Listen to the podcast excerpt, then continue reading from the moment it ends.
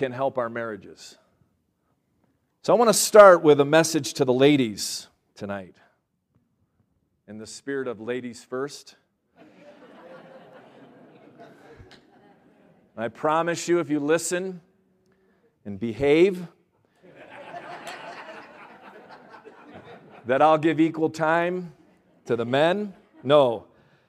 Partly why I want to start with this message is there's an astonishing scripture that I want to look at.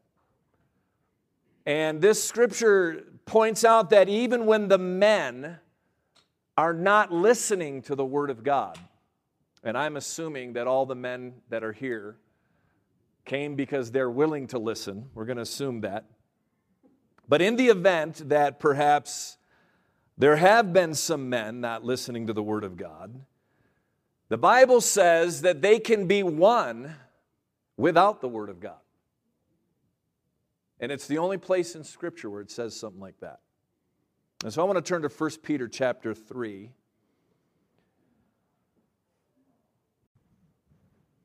So, two things are going to get done tonight. One, I'm going to help the ladies, and two, uh, I'm going to soften up the beaches. Amen. For the men. Hallelujah. 1 Peter chapter 3. My second daughter, I remember uh, her first crush. She was five years old, and she fell for an older man. He was seven. The scenario was like this this family moved in next door. They had a boy that was a little bit older. And one day they were out playing, and my daughter apparently got a bug in her eye. She began to cry out in pain, and this boy rushed over and got the bug out of her eye. She was smitten. I'm serious. And I'm talking to her as a father will and I'm trying to explain to her about being too young to be thinking about boys. And she looked at me with tears in her eyes, with the most profound sincerity that I have ever seen, and said, But, Dad, I love him.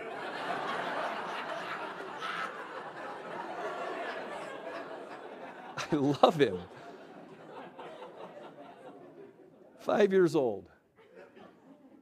That was my daughter's first experience with, which is actually the title of my sermon. I want to preach a sermon called My Hero. 1 Peter chapter 3, let's read verse 1 through 7.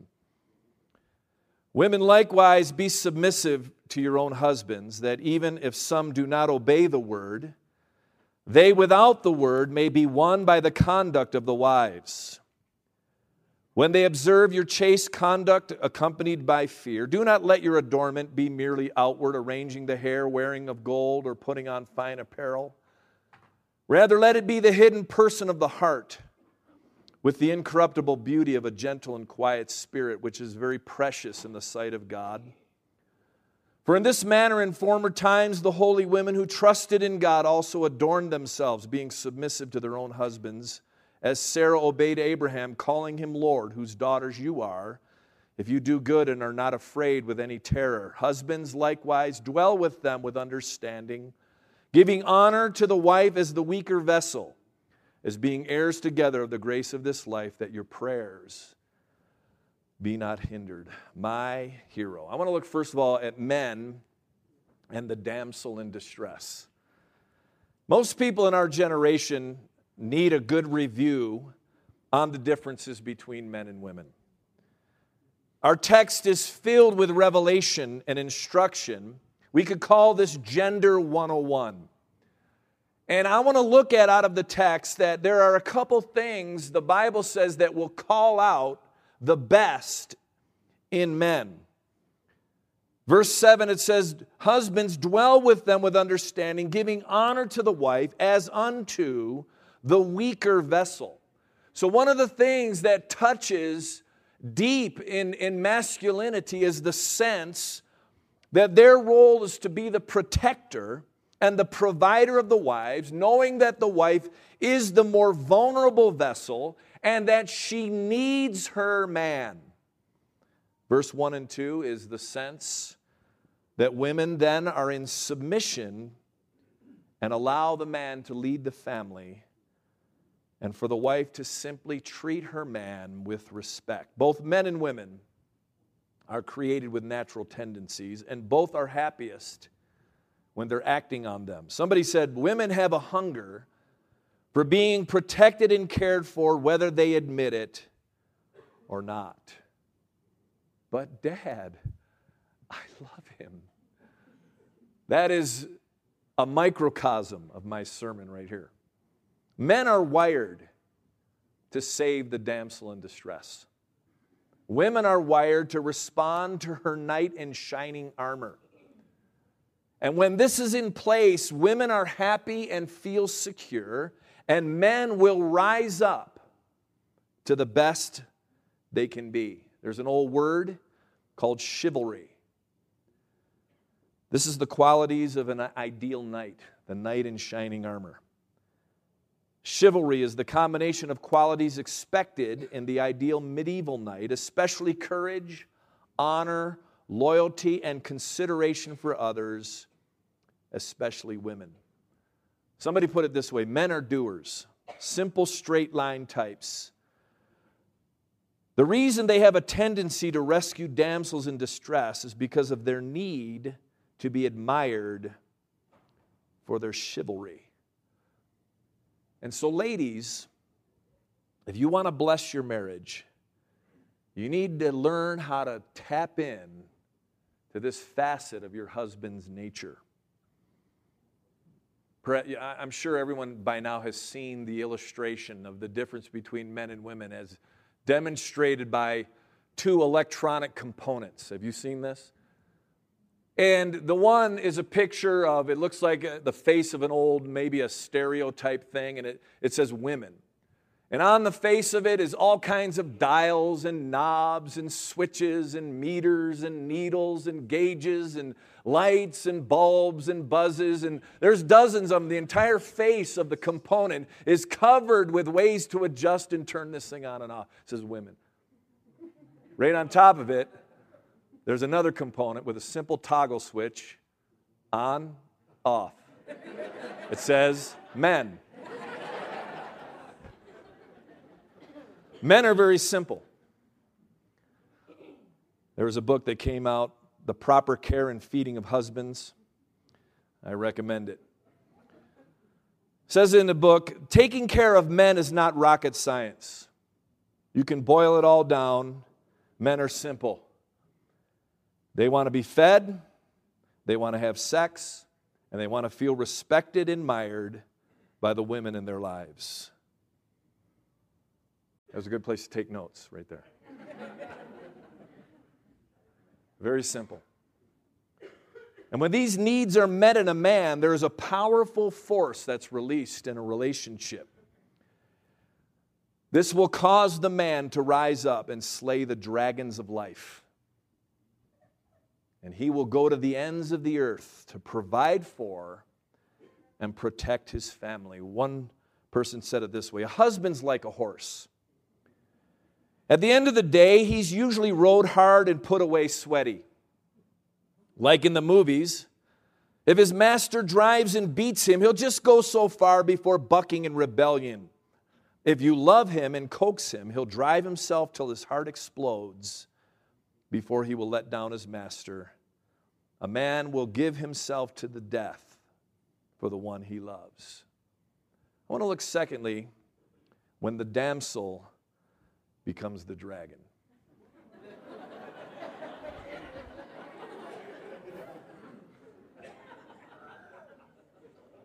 now, the devil has succeeded in undermining these powerful truths. There are two very powerful lies at work in society that have undermined this. The first is feminism. Feminism may have begun to cry equal pay for equal work or the right to vote, but that's not what modern feminism really is. Modern feminism is a fallacy that men and women are basically the same. Modern feminism is a, an attack on the scriptural revelation of roles and differences. Modern feminism insists that women are not the weaker vessel. It insists that women have been oppressed by men, and the whole concept of roles is insulting. And it goes so far to say that men are brutish, egotistical, and need to get in touch with their feminine side. That's where it's come to. That is an assault on the very principle I'm talking about. Somebody said this of feminists. They see a unisex world, yet that world only exists in their naive imaginations. In the real world of humans, women have a unique urge toward bonding and nesting and nurturing. Men have a unique urge toward protecting, providing, and conquering. That doesn't mean men can't nurture children or that women can't climb mountains, but it does mean that beneath the individual variations in constitution and temperament, Men and women are different. Compatibility and harmony are best served when the difference is respected and, yes, even enjoyed, instead of being denied or denigrated. Far from being oppressed in their marriages, most wives are the oppressors. This is written by a woman. Women tend to fight against the natural characteristics of men more than men fight against those of women. Feminism for the last 40, 50 years has assaulted this principle. Another uh, lie of this generation is that of socialism. Socialism is an atheist based ideology. If you trace it back to its roots in Marx and Engels, you're talking about bitter men that rejected God and in its end, socialism teaches that the state is the provider and the protector in society. The welfare system and the combination of welfare and feminism have made men unnecessary. I want you to listen to what I'm saying. This is our generation. Husbands are no longer needed as providers. And the result is illegitimacy. The result is rampant divorce. And all you have to do is visit the inner cities of America or the reservation. And here are men with no outlet for their masculinity because they're no longer needed as providers. They're no longer appreciated as protectors. And so, to prove their masculinity, they form gangs and they become violent as an outlet. God designed male testosterone and natural male aggression to be the thing that drives him to provide for and protect his damsel in distress. And a man will boldly confront the dragons of life unless the dragon happens to be his wife.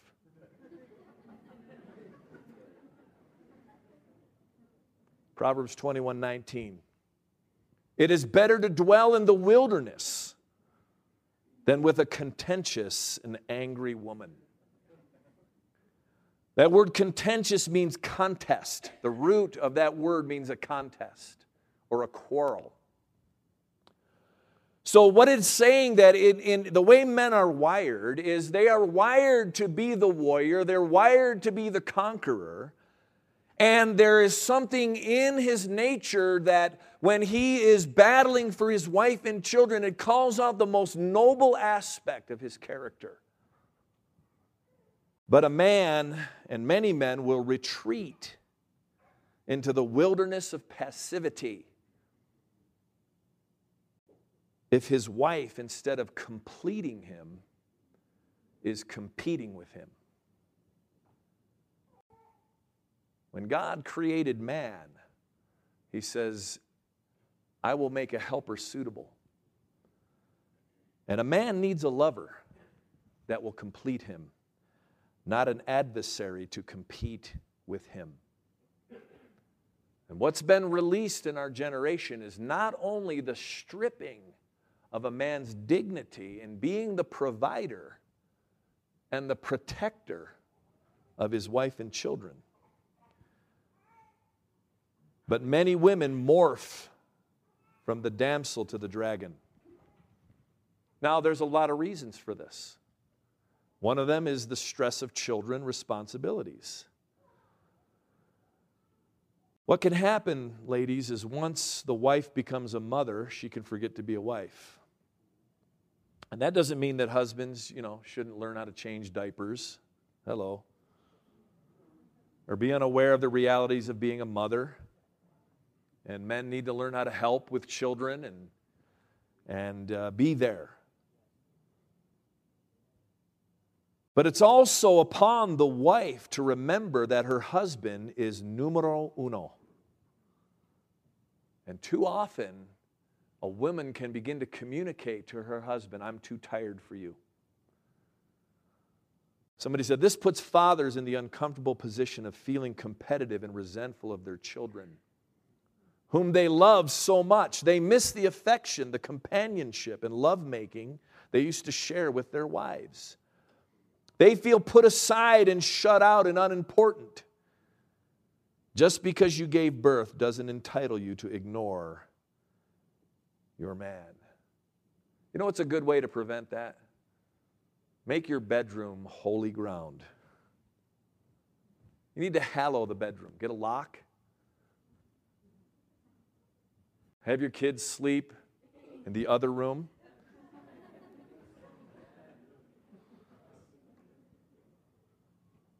And they need to have permission to step into the Holy of Holies.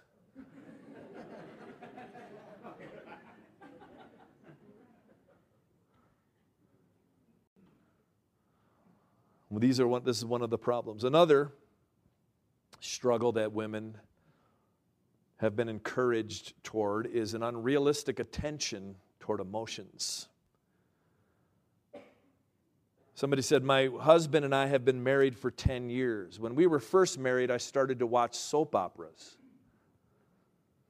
I expected my husband to treat me like the lovers of the stars were treated, without the cheating, of course. I blamed my husband for unhappiness. If I was unhappy, I expected him to drop everything to make me happy. If he took me to dinner, I would feel neglected because he didn't buy me flowers. My friends would readily agree with me and should not have to pick his dirty socks off the floor. I was miserable, and so was he. God showed me how selfish I was. I learned that my friends should not be a sounding board for my frustrations with my marriage. I have found that most of my griefs are selfish and unwarranted. The ones that are not selfish, I tell my husband about lovingly. I don't nag. I am patient, and he does fix it. Ladies, can I tell you uh, something? Here, here's a quote from a woman Your feelings are facts, and your feelings ought not be well, weapons. I'm sorry, let me, let me retrace it. Your feelings aren't facts, and your feelings ought not be weapons. See, the big buzzword in the marriage manuals of this generation are that a woman's emotions need to be validated. How many of you ever read that? Well, I'm going to tell you something. None of our emotions need to be validated. Most of our emotions need to be brought to the cross and assassinated. Let's be honest. It doesn't matter if you're talking about the men or the women.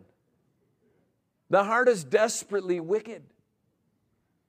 And can I let me just say something, you know, men battle lust. Isn't that true? Men battle lust. A lot of men think that once they get married and they can have sex without going to hell. That somehow they'll never battle lust. That's ridiculous. That's ridiculous. It's like one man said, you know, getting married for sex is like buying a 747 for the free peanuts.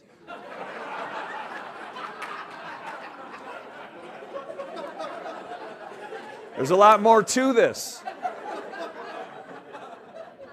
But let's, let's, just, let's just talk about this for a second. This is a marriage seminar, okay? The kids are in the other room, all right? Men battle lust, don't they, ladies? What do you expect your, your man to do? Lust is a feeling.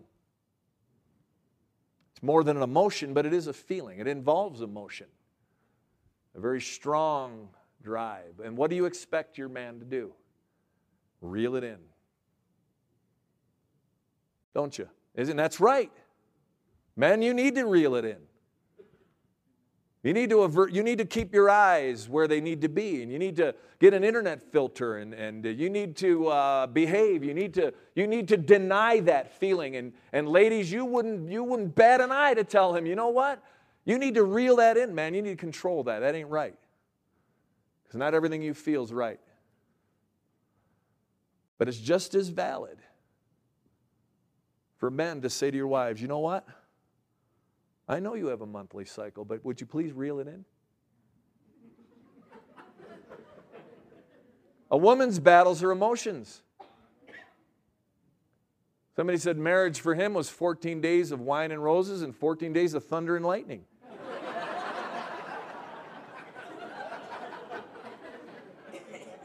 I saw a bumper sticker once that said, I have PMS and a handgun.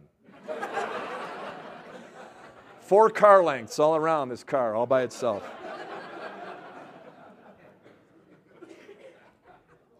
You know, emotions are not all real. And emotions do not have to be validated. Some emotions need to be repented of. And a man needs to deal with what he has to deal with, and a woman needs to deal with what she needs to deal with. And more men abandon their marriage ladies, because they feel belittled and emasculated than they do because they're seduced. I read uh, uh, a book called The Autobiography of Malcolm X years ago. I got absolutely nothing out of this book except one quote. Amen. and this had to do when he, uh, before he was a civil rights activist, he worked at a whorehouse. I do not want to know what he did. But apparently he worked at a whorehouse. For what? Let's just move on. So listen to what he said. This is listen, listen to this. This is my one, one prize out of this book, so I'm going to use it here. He said, well, what astonished me was the full house crowd that rushed in between 6 and 7.30 in the morning, then rushed away about 9. It was husbands who had left the home and enough time to stop by before they went to work. Of course, not the same ones every day, but always enough of them to make up the rush. Domineering, complaining, demanding wives who had just about psychologically castrated their husbands were responsible for the early rush. These wives were so disagreeable and made their men so tense they were robbed of the satisfaction of being men. To escape this tension and the chance of being ridiculed by his own wife, each of these men had gotten up early and come to a prostitute. Now, I want to say very clearly here that this is no excuse for men to commit adultery. Men, you have no excuse to commit adultery. There is no excuse to commit adultery. But that's scriptural because in Proverbs it says of the foolish man who committed adultery, by her flattery, she forced him said nothing about the fishnet stockings, said nothing about the plunging neckline. It speaks to a man who is so starved in his ego that he went to a whore. I want to close then very quickly with my hero. One man said these words My wife feels that if she doesn't remind me again and again, something won't get done. But the fact is, it makes me feel like her child and that her mommy needs to check up on me. It's degrading. I want to be admired. I want to be acknowledged for being the breadwinner and making sure that we are all well taken care of. My greatest pleasure is when I feel like her hero, when I feel like her man and not her boy. That's a message for the women of this generation. Our generation got a wake up call in 9 11, didn't it? For me, it, it was a delightful year of silence from the liberals. Anybody notice that? Liberalism took a hit and they didn't know what to say. I actually read articles by some liberals that said my entire worldview is in question. It was so refreshing. It didn't last long.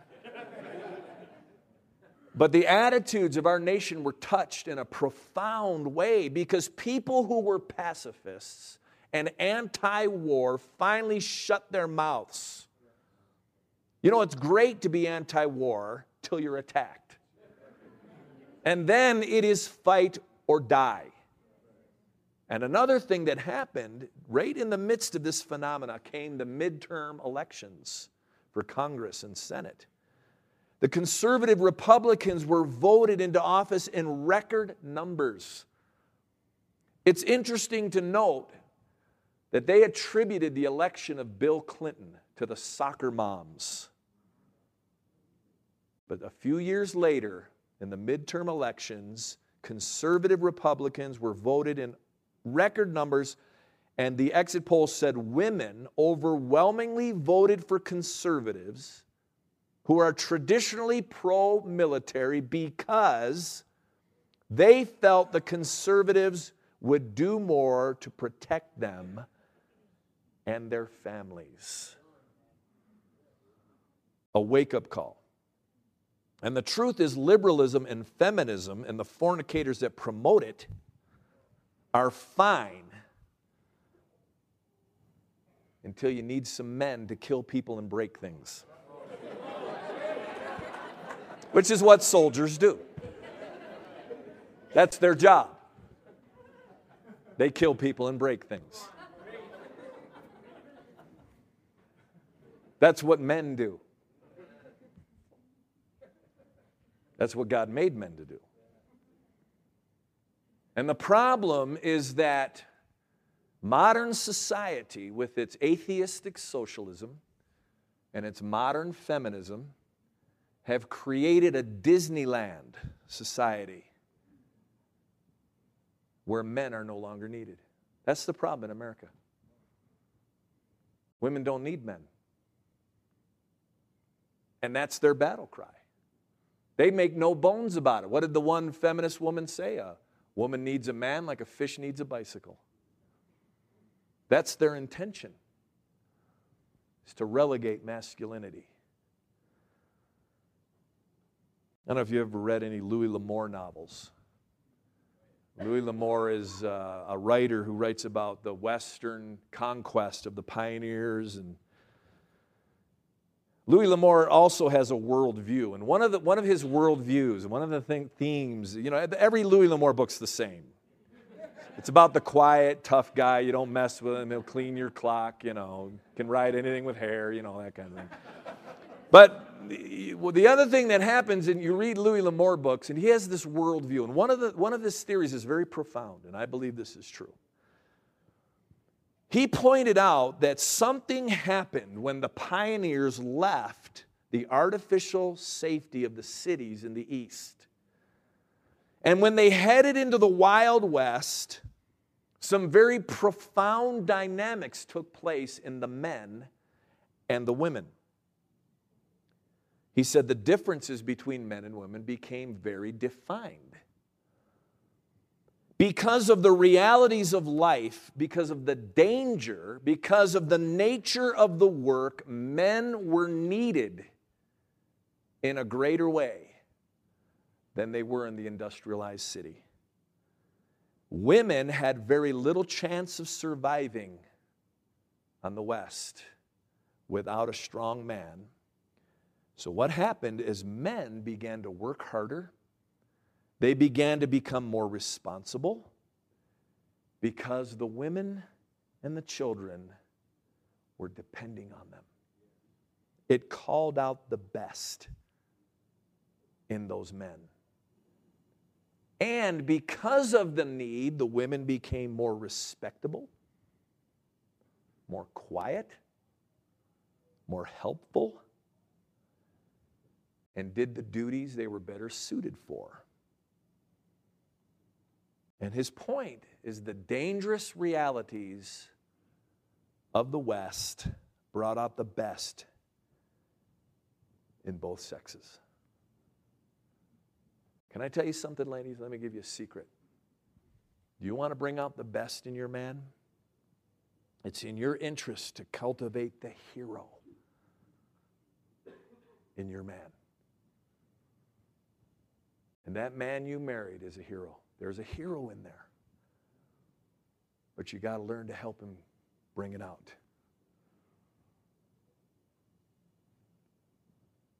Somebody said, Your basic male is a decent creature with simple desires to be his wife's hero, to be his wife's dream lover, to be the protector and provider for his family, to be respected and appreciated. Men will live to make their women happy when those things are in place. Ladies, remember, my hero. Turn to your husband right now. Practice. I want you to, I want you to just look at him like, my hero. Try. Go ahead. Just try it. It won't hurt. Seriously, just ready?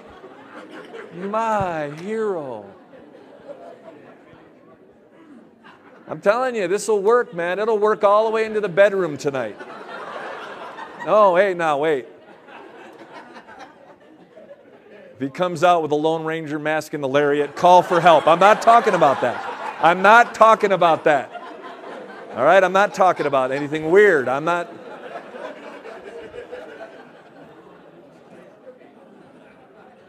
To lighten it up in here a little bit.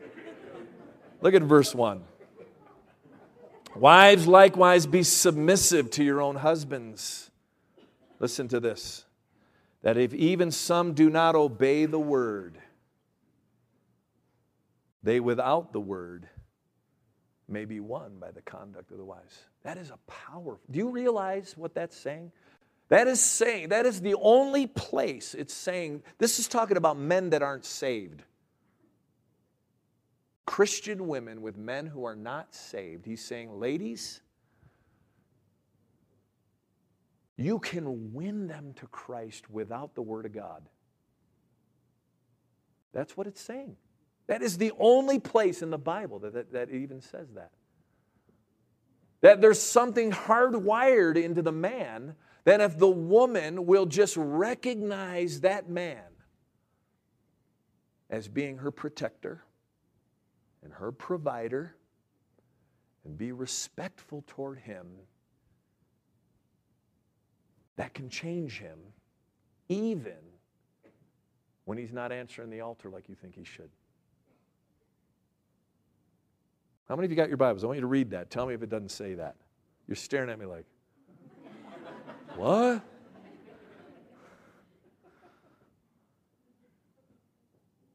But let's bring it into this room. What that means is that even though he's not doing everything right, maybe he's not batting a thousand, you can change him by making him your hero. You're not going to change him by his nagging. You know, can I give you a little secret, ladies? Some men are just waiting for their wives to let them up for air long enough to do what's right. But some men will go to hell rather than let you emasculate them. That's not noble, but it is true. Billy Sunday said, Some men will trade heaven for hell just to be stubborn. Ladies, you have the power to bring out the best in him.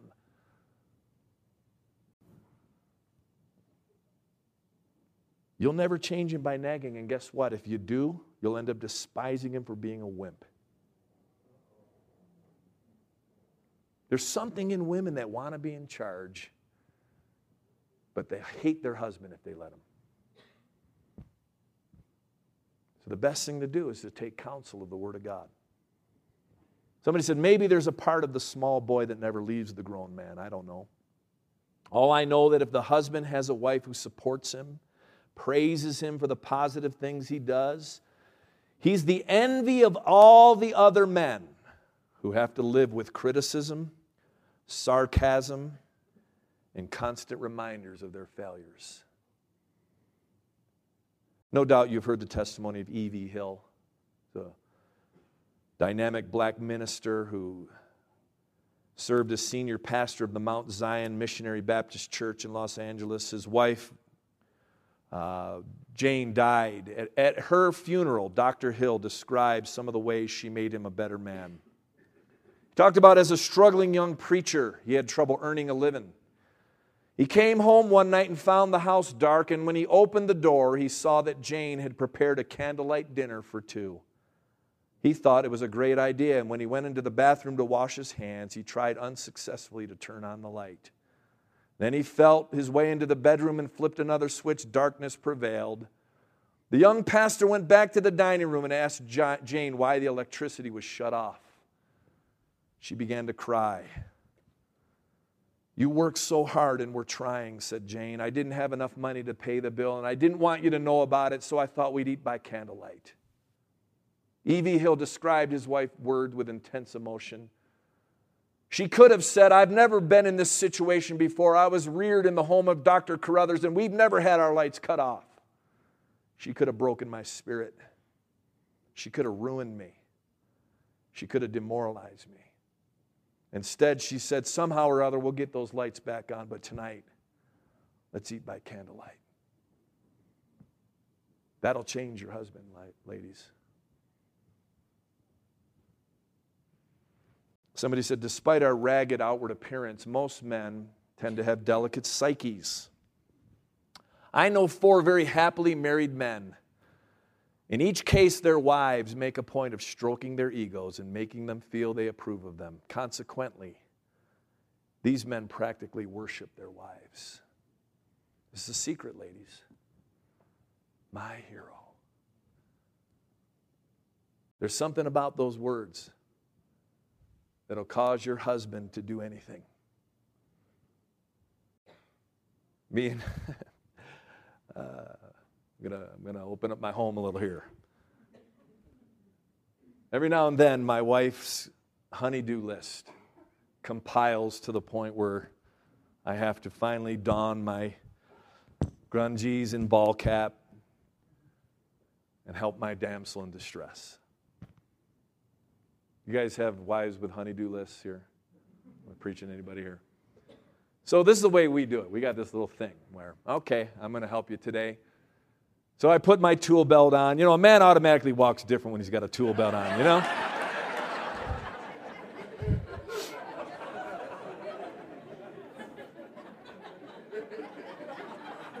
what do you need, baby? She says, I need this done. Got it. So I go get it done, and I know there's something next on the list, but we have a little ritual. I go, I come back to her, I say, Got it all done. Let me show you. She looks at it and she goes, she falls into my arms and says, My hero. And I give her a big kiss. What's next? I need this done. Got it. Sit right there, have some tea. I'm serious. We do that just the other day. Bring her in, got it done. She just swoons. My hero. Makes for a great day, makes for a great night.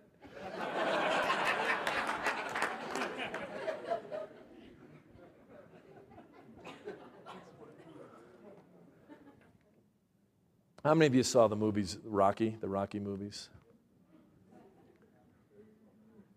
Perfect. Here he is. He's all set to fight Apollo Creed, right? One problem Adrian's not behind him, man. He's listless his wife is not with him in it. It's looking real bad for Rocky. He's going to get his ba- brains beat in, man. All of a sudden, somehow, he gets Adrian on board.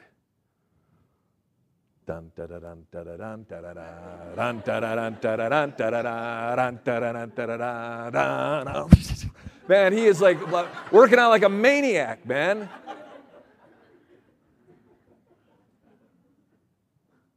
Apollo Creed turned into his punching bag. And when it was all over in the glow of victory, whose name did he cry out? Adrian! That's my sermon tonight. That's why those movies were so popular.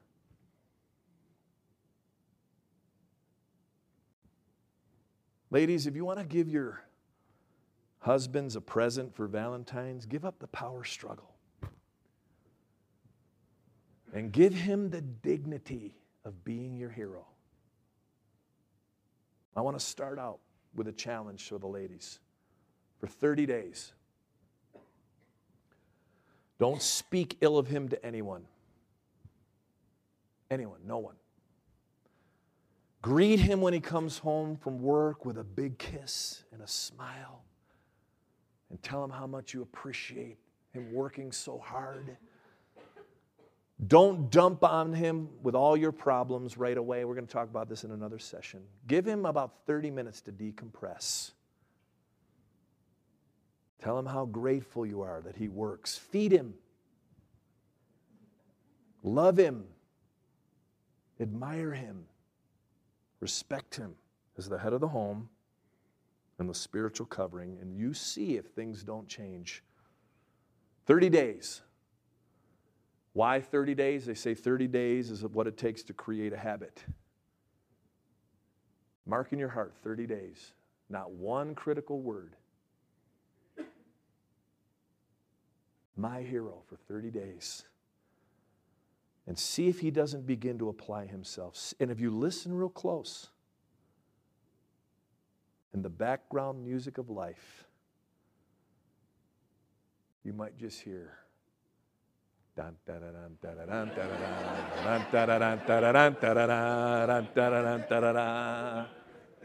And when he wins, see who he runs to. See whose name he calls out. Because all he wants is for the woman he loves to swoon just a little bit and say, My hero. Let's bow our heads tonight. Heads are bowed and eyes are closed.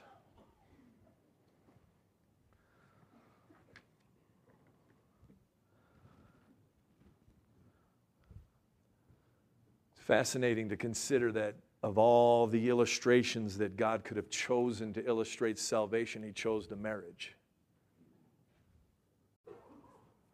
God so loved the world, He gave His only begotten Son. The only time God ever became a man, the person of Jesus Christ, died on the cross, rose from the dead.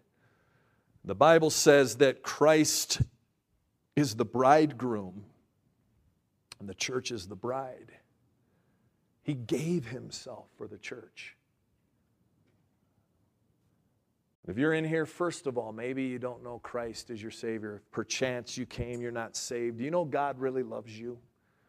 God invented marriage, He wrote the instruction manual.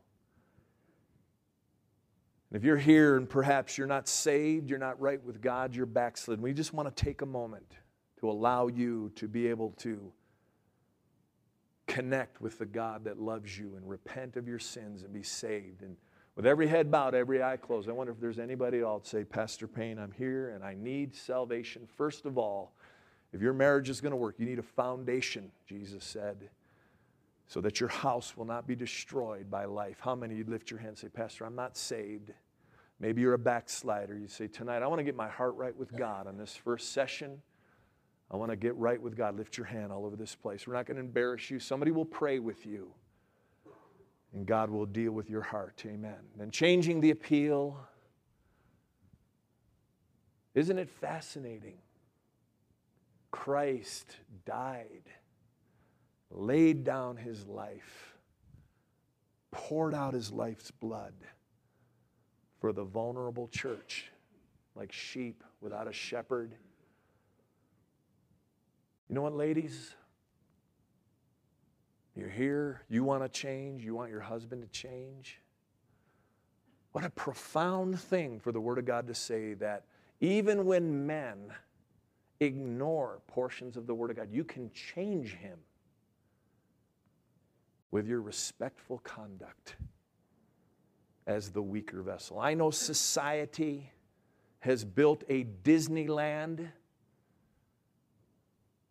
that has caused the need for real masculinity to seem unimportant. But that is a lie from hell, and it has created a generation of very unhappy women, very dysfunctional marriages,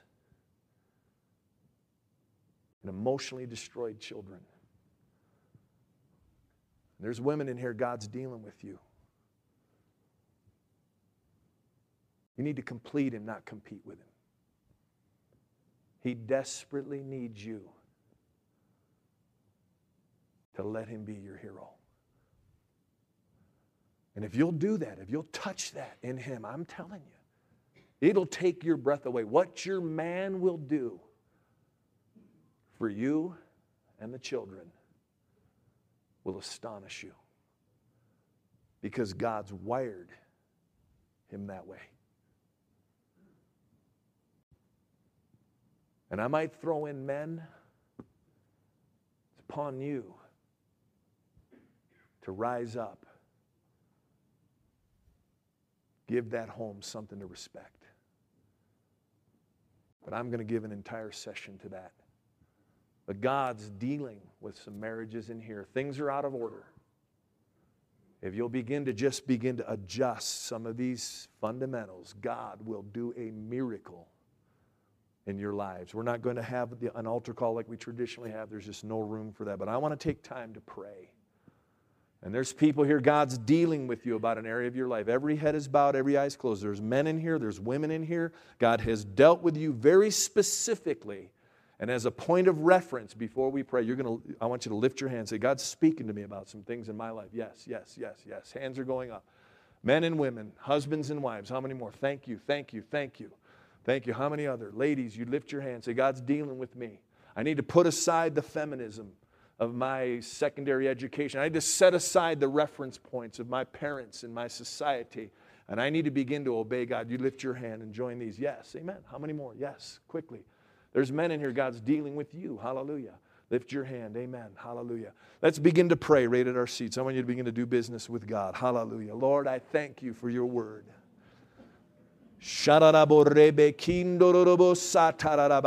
God, I'm asking you, God, for healing. I'm asking you for revelation. I'm asking you for grace. God, I'm asking you to move in homes and marriages this weekend, God. God, I break the power of witchcraft and deception, every false reference point, every pride, every rebellion. I'm asking you by the Holy Ghost, God, to bring healing right now in couples and lives and reference points. Lord, touch the women of this generation, God, to understand the power of the headship and the covering that you've provided. Help men to rise up and be who they've called to be. Hallelujah. Let's all stand. Let's just give God praise as Pastor Mitchell comes. Amen. Hallelujah. We thank you, Lord God. Let's give the Lord a clap offering. Hallelujah.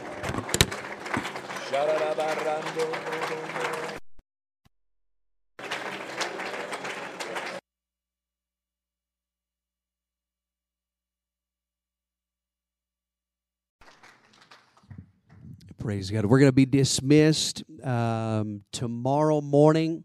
Our first seminar starts at 9 o'clock. We're not going to be in this room. We're going to be in the Granite Mountain room. That is the room we are in last year next to the restaurant. On around the corner, closest to the restaurant, is the Granite Mountain room. And so that's 9 o'clock, our schedule. We have the first seminar at 9. Uh, after we finish the first one, there'll be a, a, coffee break uh, for a time and then a second seminar in the morning, so we should be uh, finished, I would say, 11 ish, around there, sometime a little after 11 tomorrow, if you're needing to make plans for that. Amen. Let's bow our heads.